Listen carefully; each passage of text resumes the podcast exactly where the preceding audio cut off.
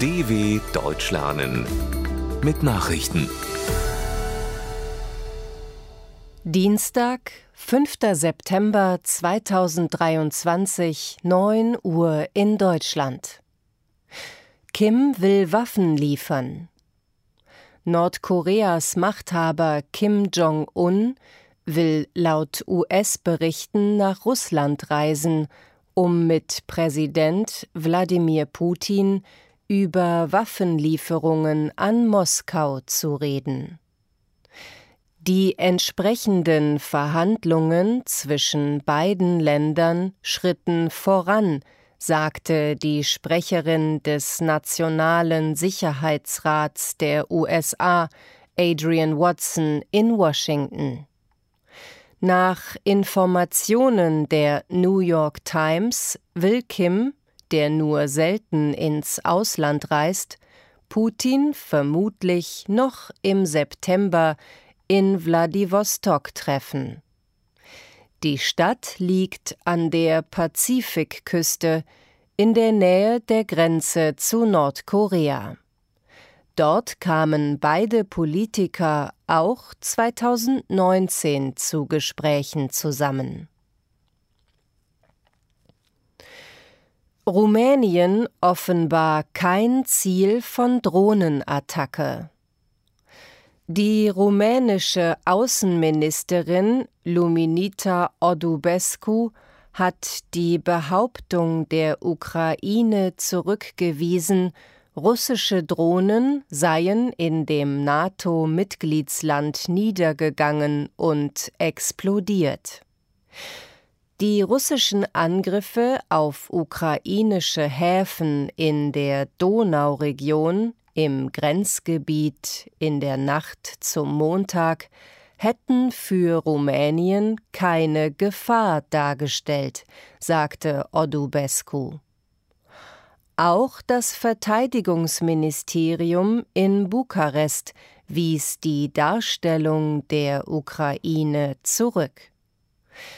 Der ukrainische Außenminister Dmytro Kuleba hatte laut Nachrichtenagentur Interfax mitgeteilt, es gebe Fotos, die belegten, dass russische Drohnen auf rumänischem Gebiet eingeschlagen seien. Amnesty wirft Eritrea Kriegsverbrechen in Tigray vor.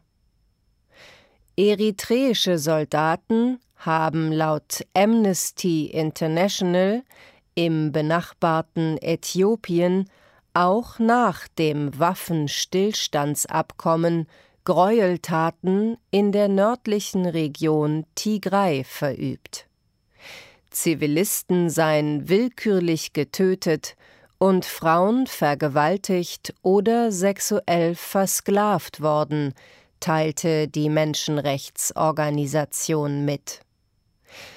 Die Taten kämen Kriegsverbrechen und möglicherweise Verbrechen gegen die Menschlichkeit gleich, so Amnesty.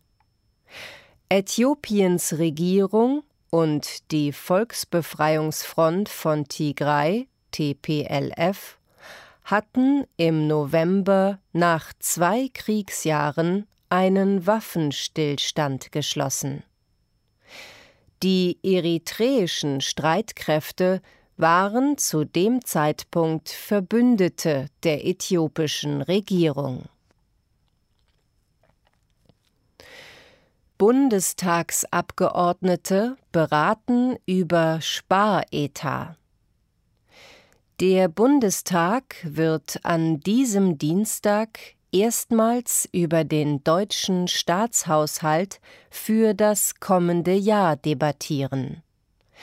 Bundesfinanzminister Christian Lindner, FDP, plant insgesamt Ausgaben in Höhe von gut 445 Milliarden Euro. Das sind mehr als 30 Milliarden weniger als in diesem Jahr. Damit soll die im Grundgesetz verankerte Schuldenbremse eingehalten werden, die nur in sehr begrenztem Umfang neue Schulden zulässt. Die geplanten Einsparungen und Lindners Weigerung, unter anderem Vermögende stärker in die Pflicht zu nehmen, hatten in der regierenden Ampelkoalition aus SPD, Grünen und FDP bereits für Differenzen gesorgt. Naturschützer kaufen Nashornfarm. Das weltweit größte Nashornzuchtprojekt Platinum Rhino in Südafrika hat einen neuen Besitzer. Die Naturschutzorganisation African Parks hat die Einrichtung von dem 81-jährigen südafrikanischen Naturschützer John Hume gekauft. Dieser züchtete seit mehr als 30 Jahren südliche Breitmaulnashörner.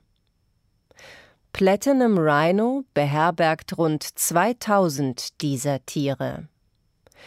African Parks will nach eigenen Angaben sämtliche Nashörner in den kommenden 10 Jahren in Schutzgebieten auf dem Kontinent auswildern.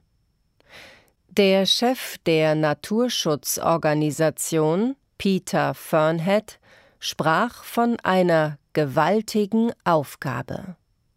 Anschließend soll die Farm geschlossen werden. Burning Man-Besucher dürfen abreisen.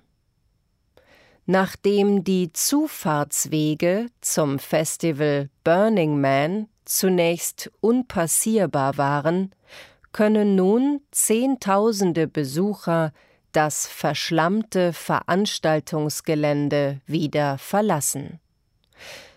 Die gesperrten Wege im US-Bundesstaat Nevada sind jetzt wieder freigegeben. Heftige Regenfälle hatten das Festivalgelände auf der Fläche eines ausgetrockneten Sees in einen regelrechten Sumpf aus dickem Schlamm und Matsch verwandelt. Tagelang durften nur Notfahrzeuge das Areal im Westen der USA befahren oder verlassen. Das Burning Man Festival ist ein Szene-Happening mit Musik und Kunstaktionen, das jährlich rund 75.000 Menschen aus aller Welt nach Nevada lockt. Soweit die Meldungen vom 5.9.2023. dw.com/langsame Nachrichten